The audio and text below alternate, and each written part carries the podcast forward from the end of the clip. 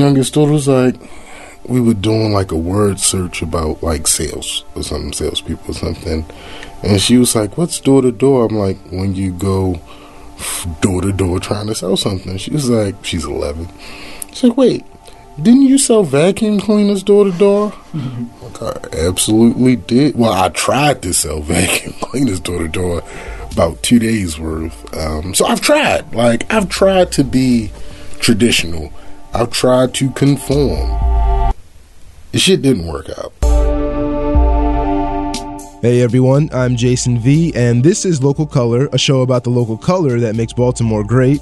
Today's guest is Devlin Waddell, owner of Knot You Vintage in Towson.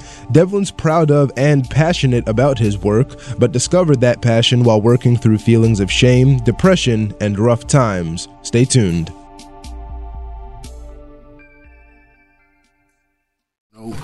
Whole of the space is called the sanctuary, but this the fitting room is back there, so this is where the clients come in. We sit down, we have a drink, we talk about what they're looking for. Um, Knot You Storefront is an unassuming spot off York Road in Towson.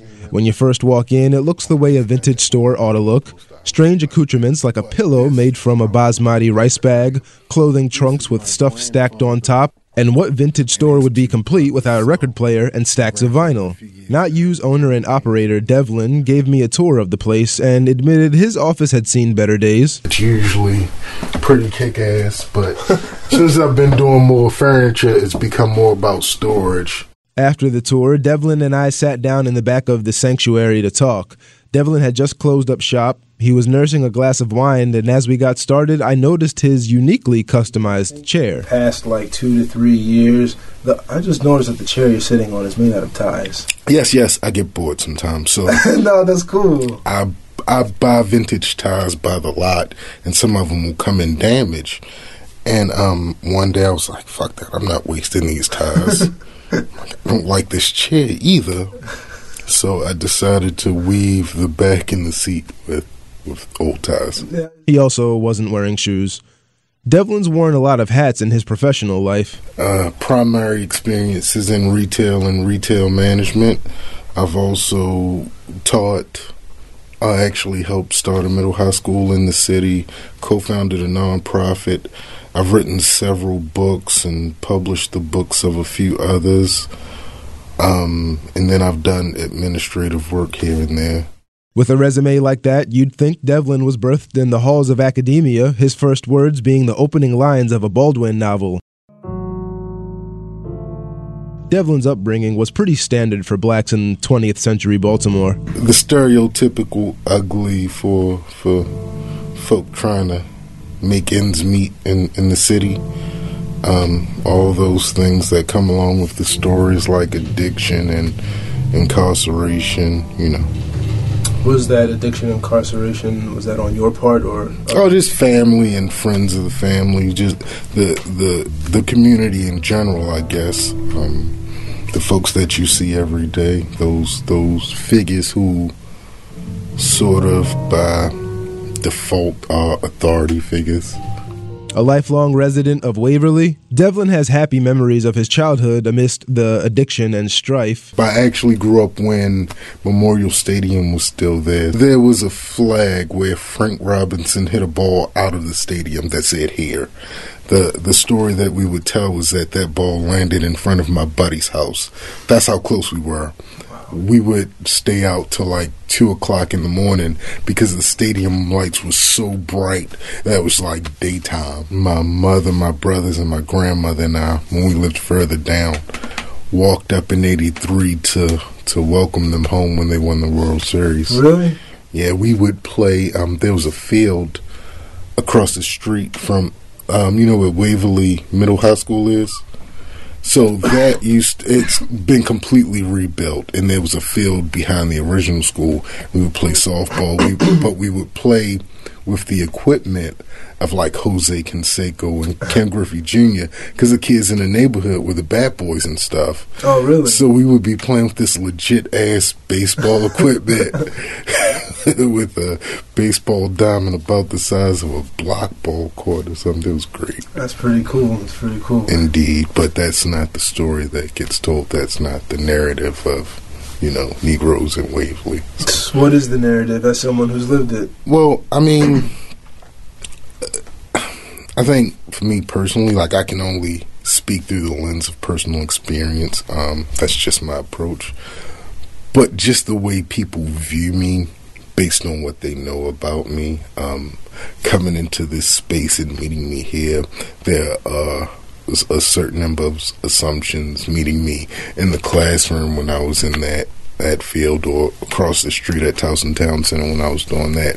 There were these assu- assumptions about where I'm from and and what my back how my background must have looked, um, and it's completely to the contrary. The the truth is completely contrary to what folk believe. I think because I tend to be thoughtful in how I express myself, people assume that you know niggas don't do that. Growing up, adults tell us not to judge a book by its cover, but for blacks, time has demonstrated that the covers to our books can only display certain images and themes. Soft spoken and thoughtful are not words you'd describe Devlin with when you meet him. He's a broad man with a big beard and dark skin who'd look more in his element working at Bethlehem Steel. Knot You Vintage started out as a hobby for Devlin. Remember his list of professional endeavors? Retail and retail management. Started middle high school in the city. Co-founded a nonprofit. Administrative work. Well, those endeavors also meant a lot of time between jobs, but it was between jobs where Devlin first found his passion. I would thrift a lot, and I would just run up the street like I'd go get a sweater for three dollars. Nobody's hurt. It's great, and be home to pick up my kids from the bus. As Devlin thrifted more and more, he amassed a collection of ties and other garments.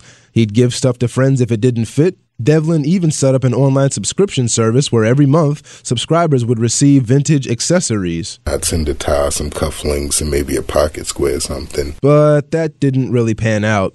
Still between jobs, Devlin volunteered his time on the board of Litmore, a local printing press dedicated to, quote, small press poetry books and ephemera, or things that you enjoy only for a short amount of time. One day, Devlin was lamenting to the director of Litmore about how his side hustle had hit a roadblock since the subscription service didn't take off. Like we would chatting and messaging, I was just like, I probably could sell stuff, but I can't invite strangers to my house, blah, blah, blah.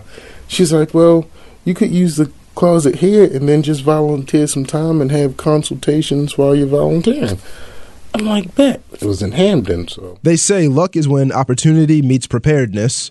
Devlin had the inventory, and now with the space to sell his wares, it didn't take long for him to scale his business. By the end of that week, I had merchandised, um, let's say the closet was probably about five feet by five feet. I merchandised it into a little store Wow. In the space that small. Um, about a month later, she saw some success. She was like, "Well, you can move into the big space, and I could bring some of my mother's old stuff, and I'll have my own little shop too." I'm like, "Whatever, we can do that." Shit. About a month later, she was like, "Well, I feel like I'm just getting in the way, so why don't you take over the women's brand, and then you can move into the room with the door with the lock." I'm like, "Fuck it, all right, we can do that." Then about a month later, she was like, "Well, uh, I don't know where Litmore's going, but and so we're probably gonna move." I'm like, "Shit, I don't know what I'm gonna do." She's like, "But uh, you know, there is this retail space. I know the owner in Towson, and I'm thinking I don't want to go to Towson. Like, I want to stay in the city. Where the fuck I'm from." Then I came and saw the space. And I'm like, "Oh shit." Yeah, I'm going to Towson. and all of that happened within the span of like six months. Wow. So from the time moving into the closet to Six months to turn a side hustle into a hustle hustle is pretty impressive, but it wasn't without its sacrifices and dark moments.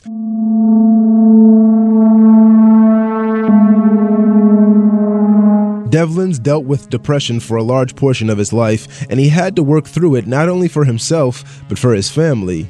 Writing provided an outlet for Devlin, and he believes writing allowed him to discover a universal truth about the human condition. shame. shame keeps us fucked up. Shame keeps the walls up. Shame keeps us from moving forward, pushing forward. And after a while, even though the publishing thing didn't work out and nonprofit still exists, but it didn't work out for me um, in, in, that in, in, the framework that, that it was. Um, I understood that I couldn't work from a place of shame.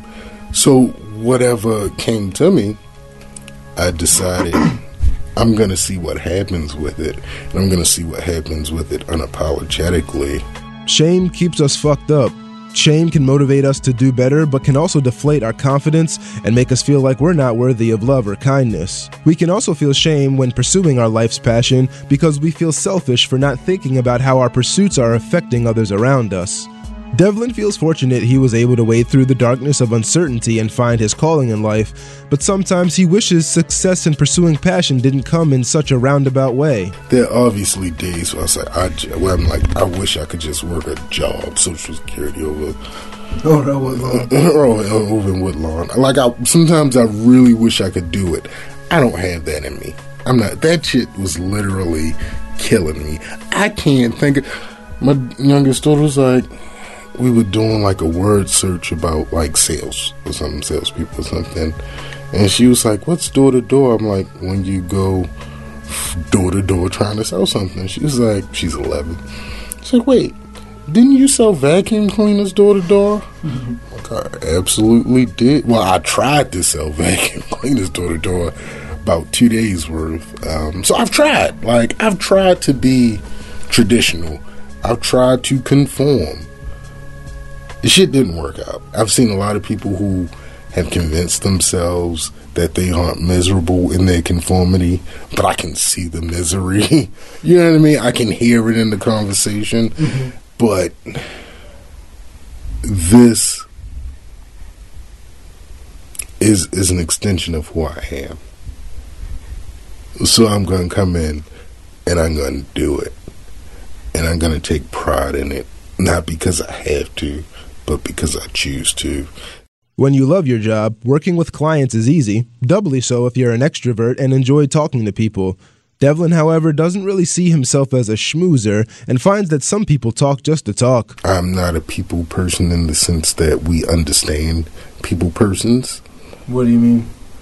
I think when we hear the term people person, that means somebody who's gregarious, going out talking to people, meeting people. Fuck that. I don't. I don't. I, I can say I don't have time. I probably could make time.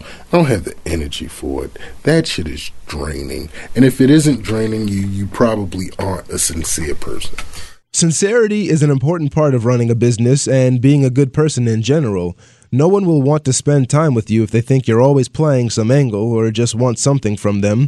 Devlin could be described as someone who only talks when he has something to say, and he likes it that way. I love the shit out of people.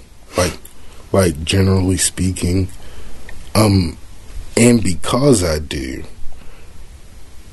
I, I want to engage, not on a superficial level. Like if we're gonna have a conversation, I want it to be a real, sincere conversation. It doesn't have to be about anything super serious, but I feel like it needs to be honest and thoughtful. Devlin's outlook on social interactions can be seen in his work with Knot You Vintage. I feel like part of my job is to extend the client, draw the client out a little bit, see where they are. Like I don't force people to buy shit. I'm not interested in forcing people to buy stuff, but I am interested in people um, exploring the idea of who they are and or what they are as it relates to what they present.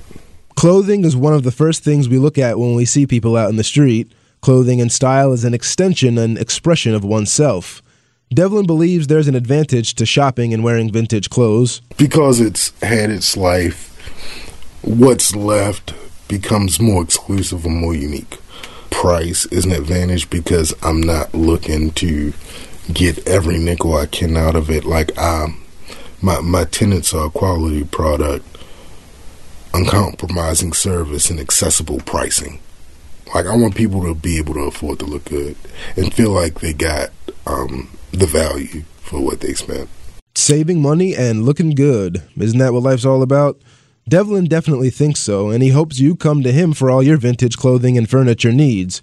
If you'd like to learn more about Devlin and Knot You Vintage, direct message me on the social media outlets K N O T Y O U V T G everywhere or K N O T Y O U 14 at what is it, Gmail? Yeah, yeah, Gmail. That's the email address. Before I left the sanctuary, I had to ask Devlin. Where does your name come from? I never heard anybody named Devlin before. So I believe my mother um, got it from a romance novel, but it's actually an Irish name.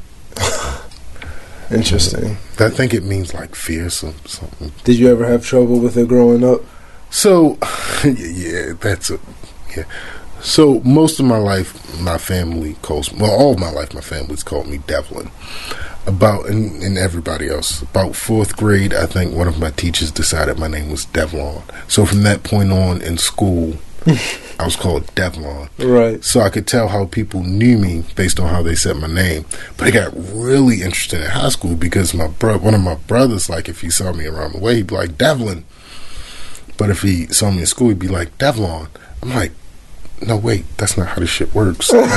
like, like, you can't call me both. You can't perpetuate this bullshit. So, right. So yes, I do, and everybody thinks Devlon just like Revlon. Yeah, bitch, you the first person to say that. Two points for you.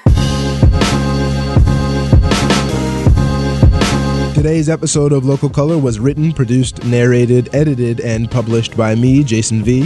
Follow Local Color on Instagram at Local Color Podcast. You can also like Local Color on Facebook. Head to Local Color's website, localcolorpodcast.com, where you can listen to the entire catalog. Also, please subscribe to Local Color on iTunes to get those push notifications when new episodes drop. Thanks for listening. I'm Jason V, and I'll be back with more Local Color.